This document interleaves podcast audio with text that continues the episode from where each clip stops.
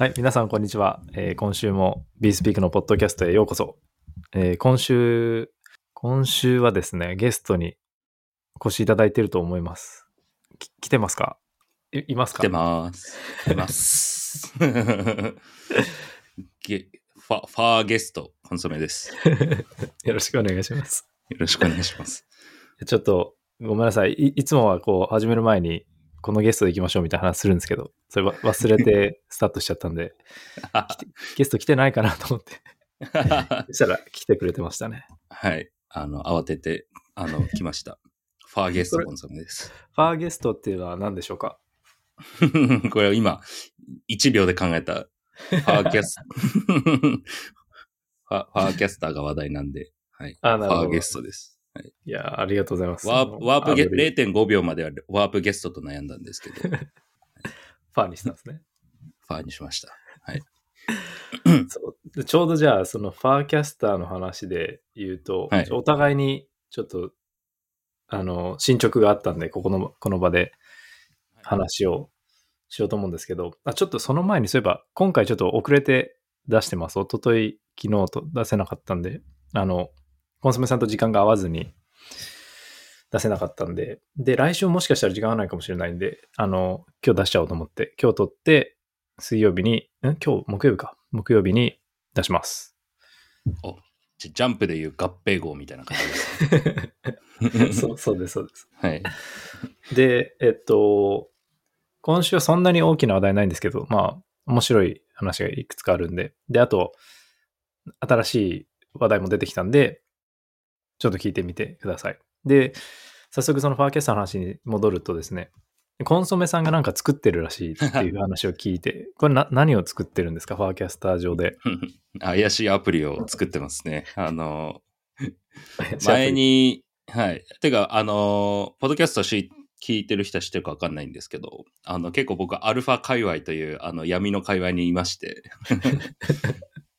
アルファっていうのは何かというと、まあ、クリプトにおける、もうめっちゃ初期の情報のことをアルファって言いますね。まあ、資金調達前のプロジェクトの話とか、あとは、なんだろう、例えば、エアドロップの基準、これなん、これなんじゃないみたいな憶測とか、なんかそういう、めっちゃ初期の情報のことアルファってクリプトの中で言ってるんですけど、それをこう、取ってくる界隈があるんですよ。い クリプトには。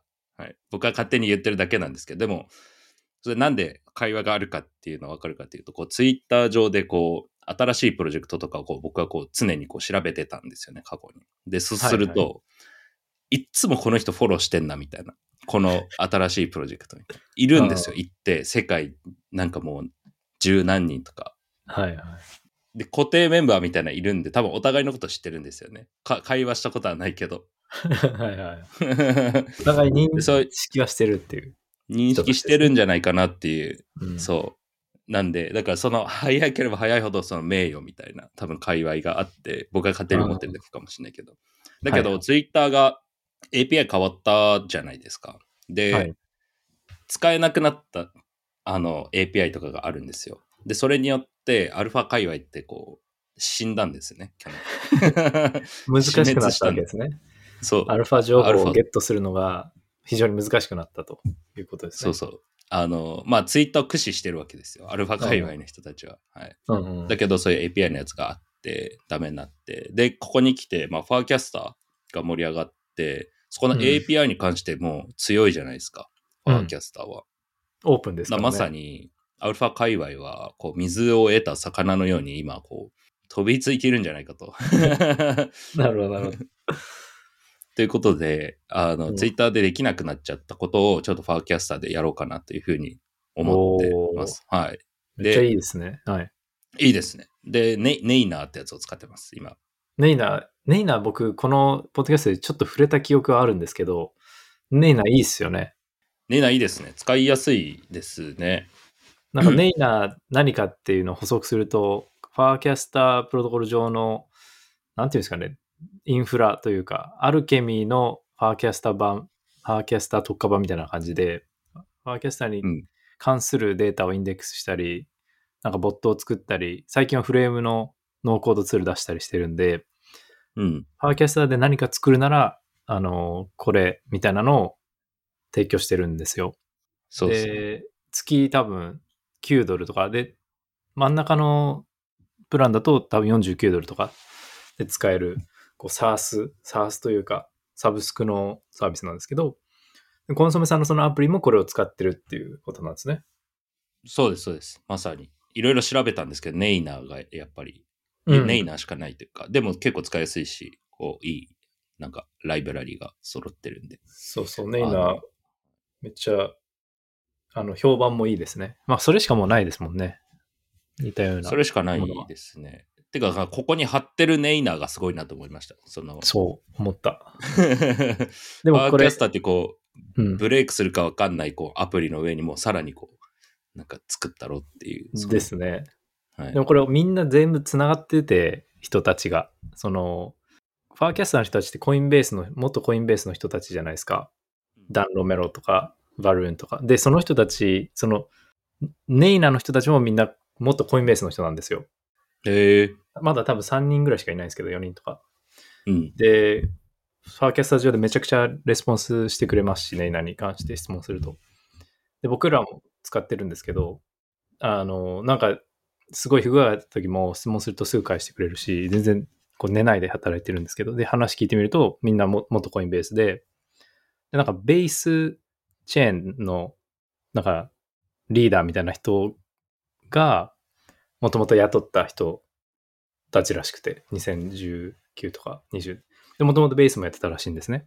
でそういう人たちがこう一緒にファーキャスターエコシステム盛り上げてるみたいな感じらしいです。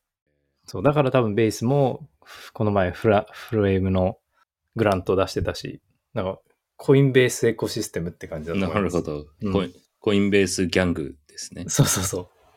マフィアか。マフィア。コインベースマフィア。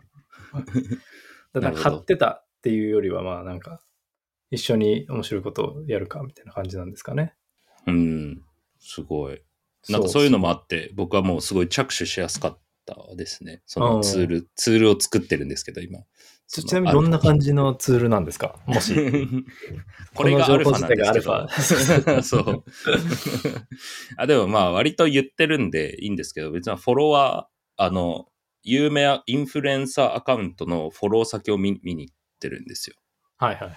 なるほど。するとなんかこう見たことないプロジェクトがこう、ポコって出チラる。チラこう、うんああるんですよね。で、ファーキャスターが、今、それがすごい大量にいろんなプロジェクトがアカウント作ってるかっていうとそうではないので、うんあ拾えるアルファはそんなに、ツイッターほどではないと思うんですけど、確かに。はい。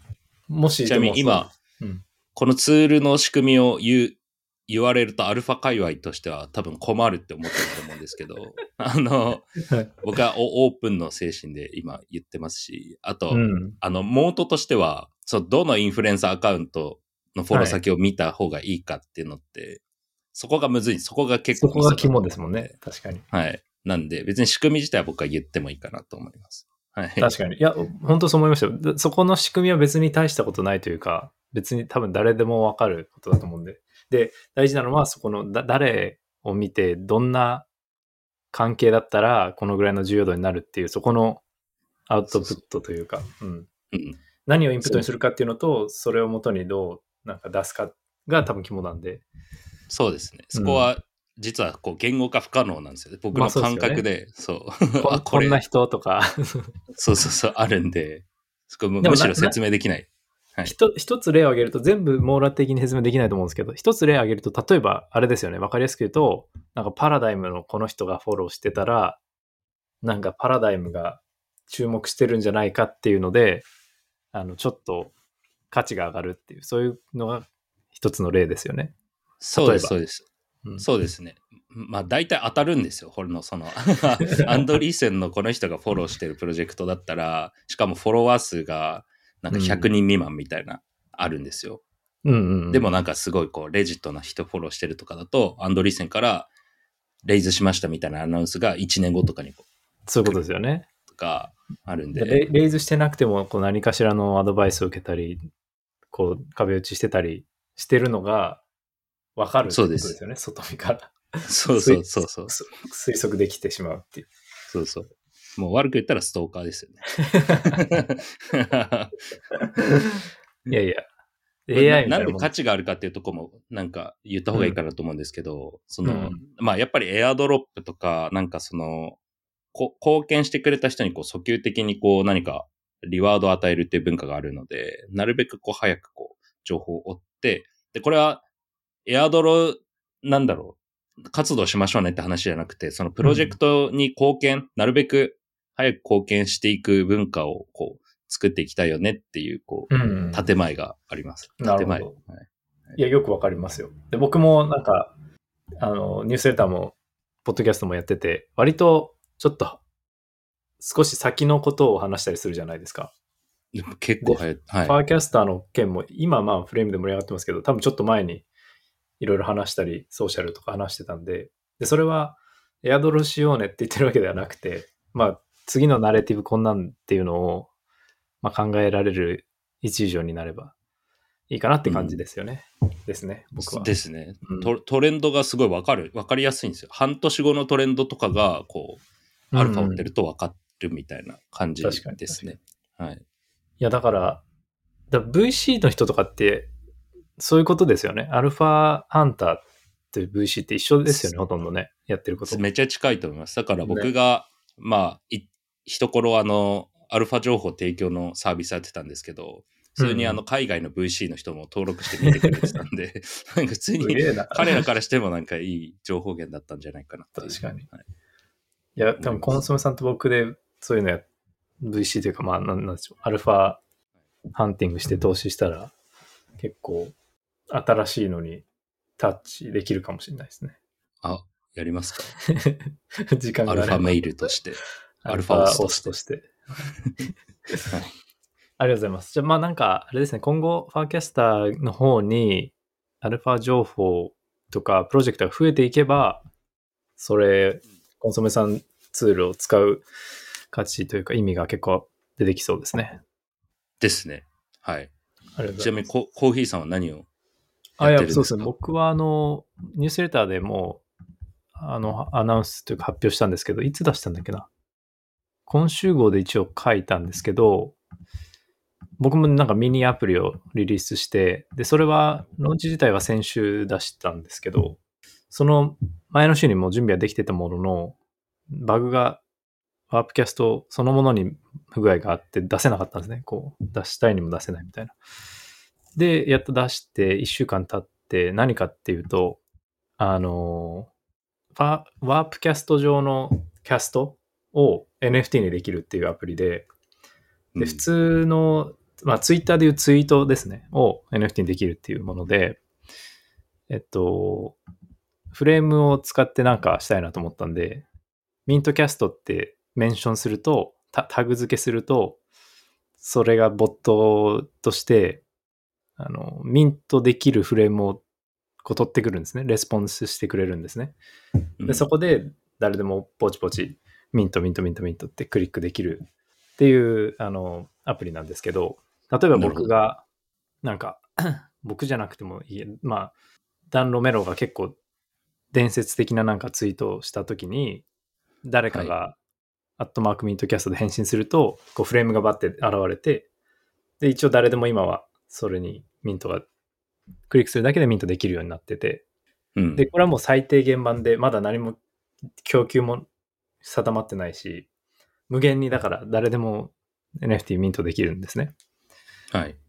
で、しかもガス代は僕が肩代わりしてるんで、あの、あんまりやられすぎちゃうと、ウォレットが枯渇するんですけど、はい。もう次、多分1、2週間後には、えっと、供給量を絞って出そうと思ってて、で、かつ、え今そのテキストだけなんですよ、NFT が。なんか、コンソメさんが GM、 Hello GM とか言ったら、そのテキストだけが、こう、画面に、画像になって、で、テキストは一応、オンチェーンに保存されて、っていう NFT、うんシンプルな NFT なんですけど、ーはい。バージョン2では、その画像は AI で、その、キャストの文字に、こう、基づいて生成するっていうのを作ってます。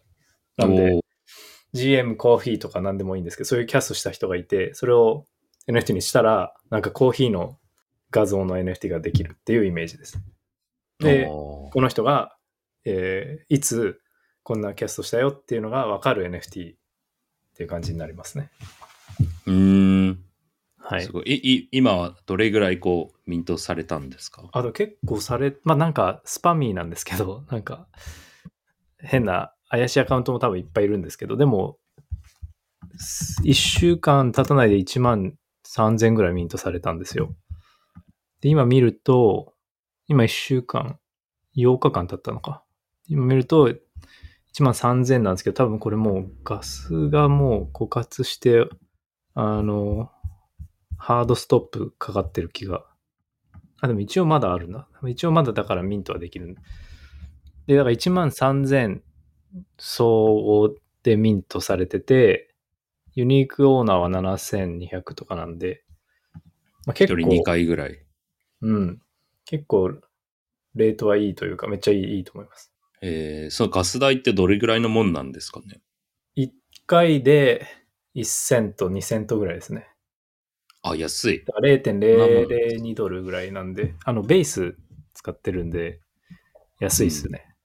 じゃあ1万ミントされたとしても、日本円だと1000円とか。あん ?2000 円？いやいや、そんなもんじゃないですよ。え？あ、ごめんなさい。僕のあれが間違え、えっとね、20セントぐらいかかったのかな ?1、1、1ミント。もうだからすであ20に、セントとか。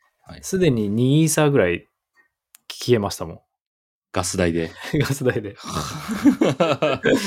すごいな、それ。だから嬉しい悲鳴ですね。安いとはいえ、やっぱりつ、辛い。個人でこういうの適当にやる分には辛いですよね。その、会社でね収益があってとは別なんで。そうなんですね多分、はい。フレームのアップデートがあって、将来、その、オンチェーントランザクションができるようになったりとか、ミント with、えっと、ワープスって言って、ワープ使って、ワープスっていうポイント使ってミントできるようになったりするので、そうなったら、うん。肩代わりしなくてよくなるかも。収益化までできるかちょっとわかんないですけど、まあ、それが一つ出ましたよっていうので、使ってみてください、皆さんっていうの。まあ今はシンプルなんですけど、もうすぐ結構楽しいものができるんで、見てみてくださいっていう感じです。すごい。はい。あの、えそれはコーヒーさんがコード書いたんですか？そうですね。あともう一人いるんですけど、その人にもやってもらってて、でも僕、そう、僕らもネイナ使ってて、ネイナが、あの、自分たちで作るよりはるかに楽ですね。なんかちょうどそのボボットの機能もネイナー、Webhook っていうのを組み込んだ時期だったんで、自分たちで作んなくても結構ネイナーでできちゃいます。へえー、簡単、簡単なんですね。フレーム作るの。そうそう、フレーム作るのも、時期がちょっとずれちゃって、あの、僕らは使えなかったんですけど、最近もうノーコードで出せるフレーム作れるのもネイナーから出てんで出てるんで、多分もう何でもできますよ、今。だ、なんか画像とボタン添えるだけで、こう、あとは想像次第というか、このボタン押したらこの画像にしてこんな処理するっていうノーコードでできちゃうから。あんまり開発詳しくない人でも、まあちょっとチャレンジできるようなうん。簡単さなんですね。と思います。なんか、例えばアートポチポチ並べて、次へ次へ次へってクリックするといろんなアートが出て、最後に NFT ミントできるとかっていうのもできちゃうから、まあ、いろいろできますね。なるほど。うん。まあ、っていうのがネイナーとファーキャスターの話でした。はい。じゃあ、本題に、本題というか今週の話題に行こうと思うんですが、その前にちょっと価格とか、なんか今日、昨日起きたことを話したいなと思うんですけど、うん。スタークネットのトークンが出ましたね。おー、やっと、やっと。出るぞ出るぞと言って2年とか、わかんないけど。はい。ああれはなんか、コンソメさん読みました？詳細。詳細読んでないですね。普通にあの、自分のウォレットこうチェックしまくって、こうどれが あのもらえてるかなって見たぐらいです。いや僕も詳細ちゃんと読んでないんですけど、確かガス代に使えるんでしたっけ？スタークネット上のガス代に使えるみたいな感じですかね。っていう話があったと思います。はい。で、確かイーサーがまあメインなんですけど、スタークネットのトークンだと、ちょっと安く多分なるって、そういう感じだったと思います。で、えーあとはなんか、なんかあるんでしょうけど、ちょっと細かくは読んでなくて、多分それがメインの、こう、ユーティリティというか、使う場面だという認識ですね。他になんか、この件でなんか、コンソメさん知ってることありますか？ままだ僕ちょっとキャッチアップできてないんですけど。なんかガバナンスにも使えるんじゃないですかね。ああ、はいはい。スタークネットの。うん。ユーティリティって言っていいのかわかんないけど。ちょっとこれ、スタークネットで思い出したんですけど、あの、スタークネットってなんか、最もイーサリアムとアラインしてない L2 みたいなブランディングしてたの覚えてます？え、わかんないです。多分ツイッターとかどっかのプロフィールにもいろいろ書いてあって、イーサリアムの L2 って大体こう EVM 互換で EVM のコピー、あイーサリアムのコピーで安いものを結構追求してたんですけど、スタークネットだけはちょっと違違いますよう、うん、VM も違うし、プログラミング言語もそれに伴って違うし、最もこうイーサリアムと近くない L2 みたいなブランディングをあえてしてたんですよ。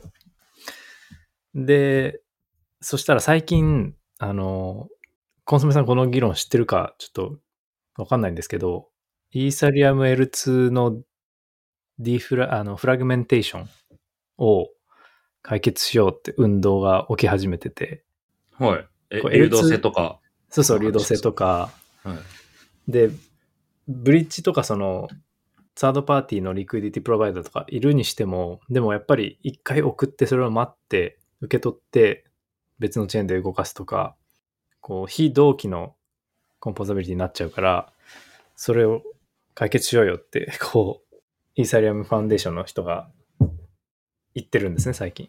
で、あの、結構議論に、多分昨日、一昨日ぐらい結構熱い議論になってました。な逆にそれ反対派もいて、いやいや、L2 は自由度というか、独自でやっていって競争するのが、そういう世界がいいんだよっていう L2 側もいれば、いや、エコシステム全体のために、えっと、シークエンサーも共有して、まるで一つの L2、L1、なんていうか、レイヤーかのように、ユーザー体験がうんできるように、まあ、す少なくともシェアシークエンサーを共有して、で、提案されてるのはそのイーサリアム L1 をシークエンサーとして使うベースとロールアップとかいういうのが出てるんですけど、それでいこうよっていう意見もあって、結構割れ,、うん割れてるというか、も揉めてはいないけど、結構話話題になってます。あ、今、ホホットな今、トピックになってるんですね。ちょうどつ、はい、先週ぐらいから話題になり始めて、結構面白いトピックだと思います。それは、なんかメリデメとしては、あれなんですか、はい。そのフラグメンテーションを解決すると、まあ流動性とかがこう、まあと統合されるしユ、ユーザーエクスペリエンスみたいなの上がるけど、L2 同士の競争力っていうか、コン competitive になならない。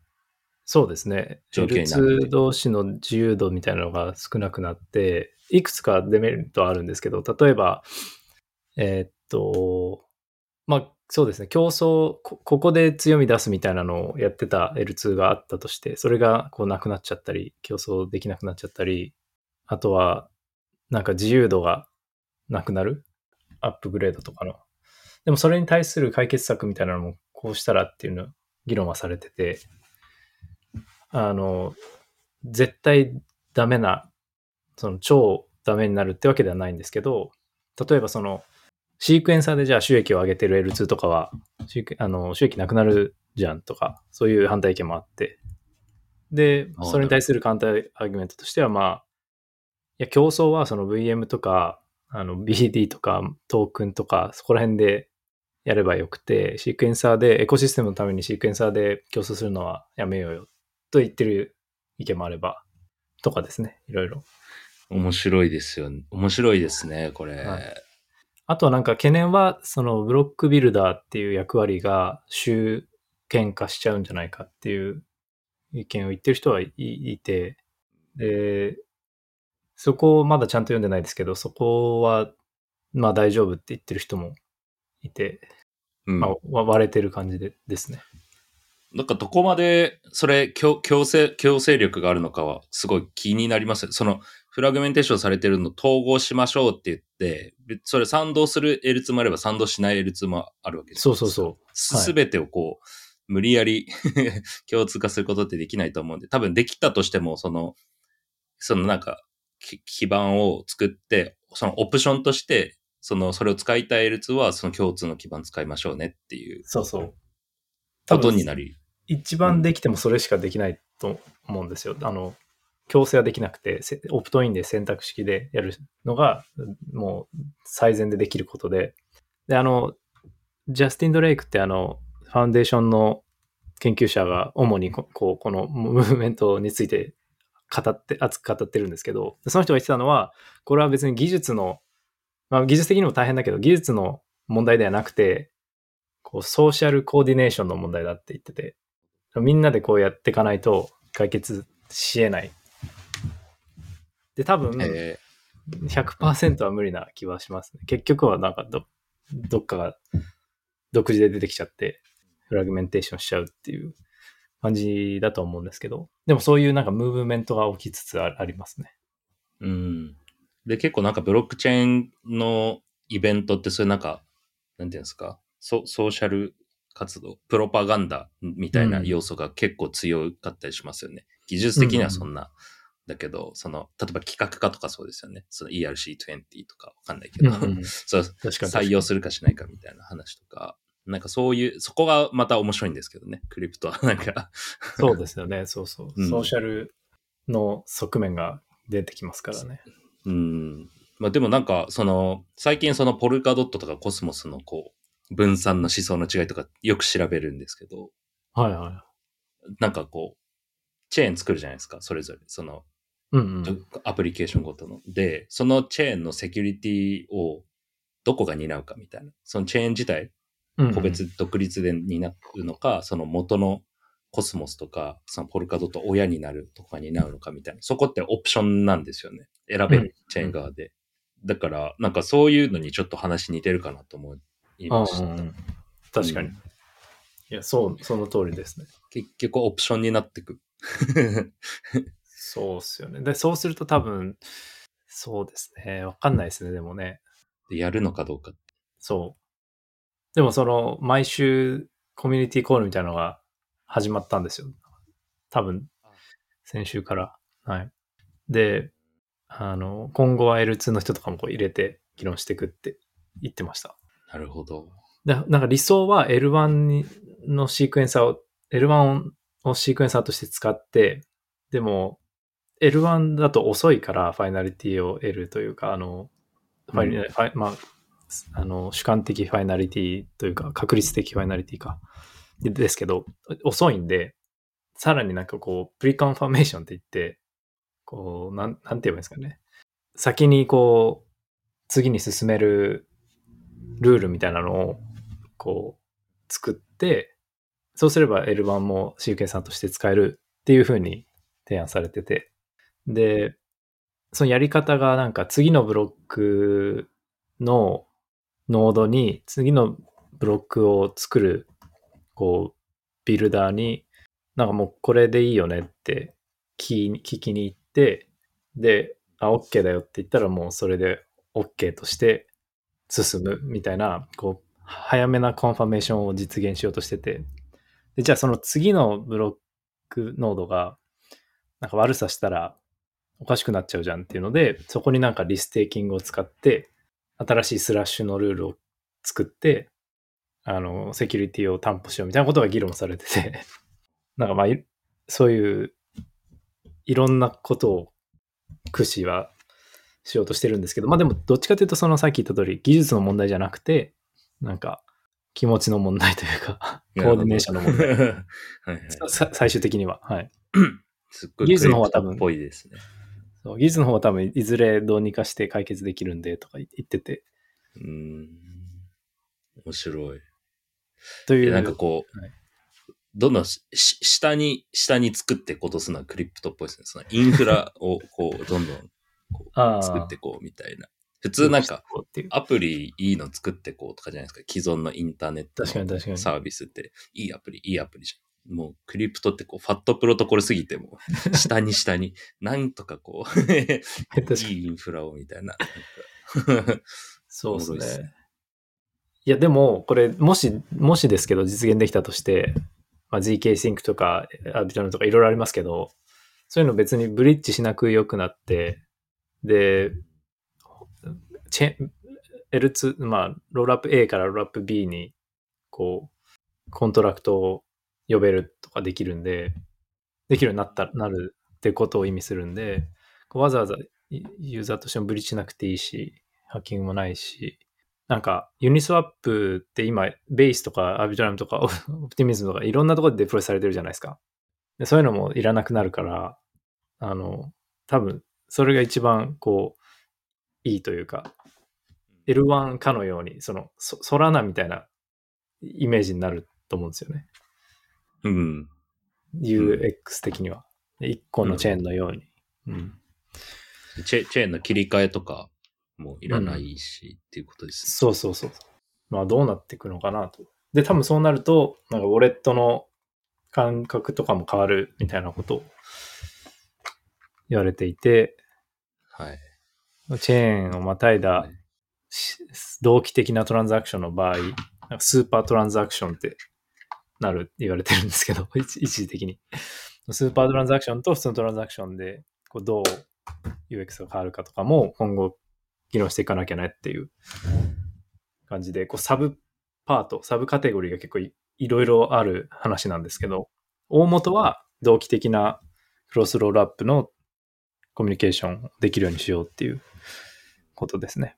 なるほど。はいなんか、えインターネットの通信規格をこう整備するときもこんな感じだったんですかね？こう TCP、IP とかあるじゃないですか。かこれ必要じゃないみたいな。これ必要じゃないみたいな。言ってだ議論確かにしてみたいな。で、その、こう、今、こう、焼き生し中というか、こう、よくわかんないけど、そのプロトコルスタックみたいなのが今、こう、議論されて作り上げられてる、うんうん。その歴史の1ページを見てるのかもしれないですね。そうですね。そうですね。と当時がどうなったかちょっとわからないですけど、今回はその、どっちかというともっとみんな競争し、一応知ってるから、コーディネーションむずより難しそうですね。それぞれなんか投資家もいて、収益もあって、で、なんでしょうね。うん、お金もその、乗ってるわけじゃないですか。もう稼働してる L2 に巨額のトークンとか、あの、バリューがロックされてて、で、変にガチャガチャすると、そういう普通の無罪の人たちも被害をご被るというか、まあ事故があった時に、う んまあ、そうですよね。より難しそうなこれから作られる L2 に対してやっていくという、みたいなのが、まあ、現実的かもしれないですよね。うん。いや、そうですね。まあなんで、ちょっと、この話は全くするつもりもなく、準備も全然してなかったんですけど、なんかスタークネットで思い出して、なんでスタークネットだって出たんですか？で、トークンの話で、スタークネットの。で、スタークネットってそういえば、Least Aligned Ethereum L2 って言ってたなと思って、あ、そっから。そっから思い出してました。はい。まあでも、そんなもんで、あとは、Succinct Labs の話をしようと思ったんですけど、これはまた、次回か、次次回ぐらいで。なんか最後に。ビットコイン上がってるのはトピックがもう一瞬でこう、さ 流れていきました。あでもじゃあ最後にその話しましょうか。なんか、ここ2日ぐらいで一気に価格が、ビットコインの価格が上がってるんですけど、うん。コンソメさんこれなんでなんでしょうか？僕が見たのは、なんか、その ETF で、ど、どこ、会社忘れちゃったんですけど、その ETF のお金が1000億円でしたっけ ?1000 億円ぐらいこう、流入し1ビリオンドルぐらいしたらしいですね。この数日で。すごいですっていうね。話を聞きました。じゃあやっぱでり ETF、ははいい。効果ですね。ETF 効果みたいですよ。マイクロストラテジーもにんまりって感じですよね。いや、価格上がって思い出したのが、コンソメさんがこのポッドキャストで言ってた言葉を思い出したんですよ。え、なんか言いました？な何言ってたかっていうと、なんかもう変える、変える時は来ないみたいな、その、これが最後のチャンスだって、1年後ぐらいに思うよってあ行ってて。あ、でしょ？そうそう。ほら。そうそうっていう、思い出しました。ドヤ顔が頭に浮かんできます。そ第何回の放送だったか忘れましたけど、ちょっと、あの、もう一回聞き直したいですわ。僕の、ねやっぱ当たるんすわ。多分、年明けぐらいの、1月中ぐらいのやつだったと思います。あれ？そうそうそう。そうですよね。いいつぐらいでしたっけね？なんかでもこう相場がこう上がるか下がるかわかんないみたいな、なんかこはいはいはうい。不安な状態？不安な状態ね。多分で、12月かな。じゃぐらいですかねあ。。うん。12月。で、多分僕、僕は、その時の僕のムードとしては、ちょっと買わないでおこうみたいなはい。ムードだったんですよ。でも、もう一人の自分が、今が最後のチャンスだよって 言ってるのを感じ取って、それを放送ではいだった気がします。そういうことですね。でもなんかあの、この力強い上がり方、僕のこううん感覚的にはこう、バブルの初動っていう感じが、あの、とあの投資助言では全くないですけど、こうんうん。見ます。なんか僕は感じました。2回バブルをこう経験してるんで、こう、はいあ、なんか似たこの力強さ。脈打つ感じがこう、初動なんですか？初動のお脈打ってますね。よ 投資助言ではないです。はいよくよく考えてみると、日本円だと最高高値更新してるんですよね。もそれ面白いっすよねう、。すごいよな。そう。いやー、だから半減期前にこんな感じになってるんで、ちょっと何が起きてるか。まあでも、あれか。とは言っても、ドルベースではまだ更新してないから、僕の予想はまだ継続中ですよ。どういう予想でしたっけ？あの、は半減期、半減期後というか、こ今年の後半、11月ぐらいに、ドル高、ドル建てでオーあのオールタイムハイを更新するっていう。ああ。11月9日に。ススピードとしてこんな早く上がると思ってなかったっていうことですね。コーヒーさん。いやいや、あのおそう、それ、そういうわけでもないんですけど、そういう。わけではあの、その、更新はしないだろうなと思ってますっていう。ああドルだ、ドル建てで、オールタイムハイを。まだ。今年はまだ。いやいや、今年なんですけど、あの、まだ早いだろうっていう。あ、い今はまだ早い。今はまだ早い。だから11月ぐらいに多分超えるだろうっていう予想です。あ、じゃあなんかこう、ひ一揉めするんですね。また多分そんなにいかないかもっていう。はい。で日本円だとちょっと円安のせいで見誤るんですけど、まあまだ半減期も来てないし、まだかなっていう予想です。で、それはまだ継続です。うん。なんかえ SP500 も、あの、最高値更新してて、この前。おおら連動してる、し始めてる感じはしますよね。し始めてっていうか、もう連動してますよね、大体。なんか。ー。うん。うん。そうですね。なんか、この前、コンソメさんが言ってた、アーサー・ヘイズが3月に大暴落するって言ってたって言ってたじゃないですか。あれもまだ来月なんかあるかもしれないですね、じゃあ。来月あるかもしれないですよね。なんかの、普通のニュースピックスかなんかのニュースでも、その銀行の破綻が来るかもみたいなことは言っなんかニュースで出てましたね。でそれアーサーの予測と一緒で、うんうん。なんかあるんじゃないですかね。アメリカでなんか銀行どっかこう、わかんないまあ。規模はわかんないですけど、破綻して、で、多分それあるとまたちょっとこう SP500 とかでわかんないけど、金融市場がちょっとこう下がって、それにつられてビットコインもちょっと下がって、みたいな。うんうん。リセッションが来るって言われてますもんね、そろそろ。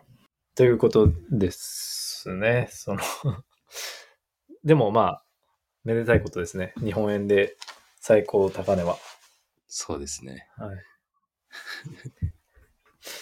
ありがとうございます。じゃあ、いろいろ細かい話題はあるんですが、コンソメさん、何かありますか？えー、どうしよこんなところ来週誕生日で。す。はい。おめでとうございます。はい。ありがとどっかうございます。、どっか行くんですか？どっか、ど、そうですね。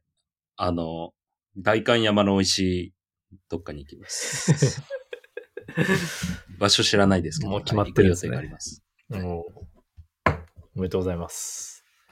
はい。とおめでたいな。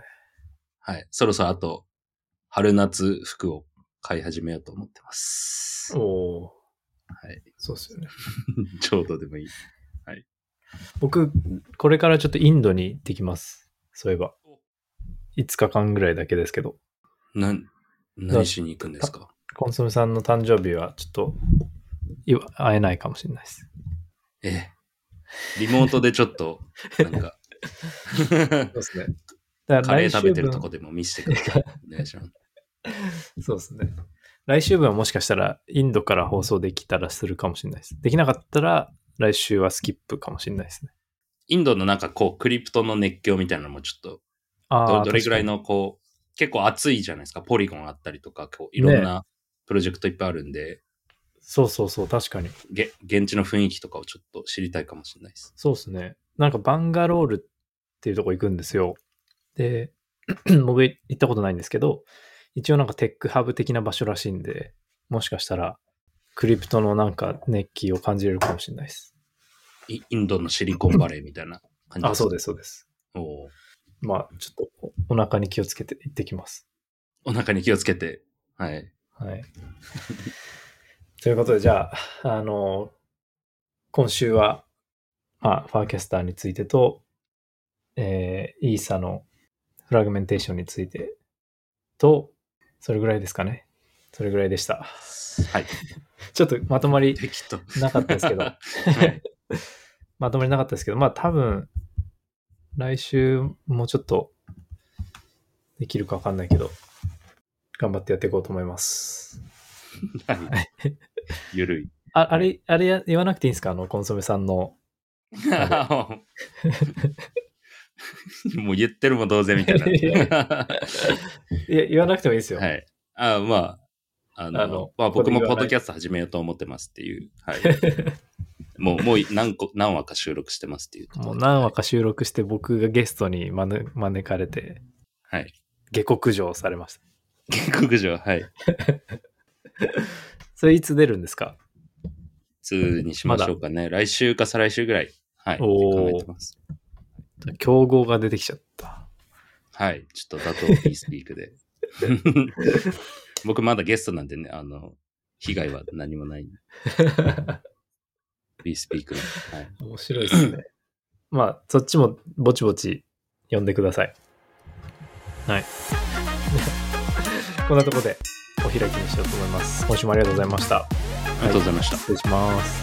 はい。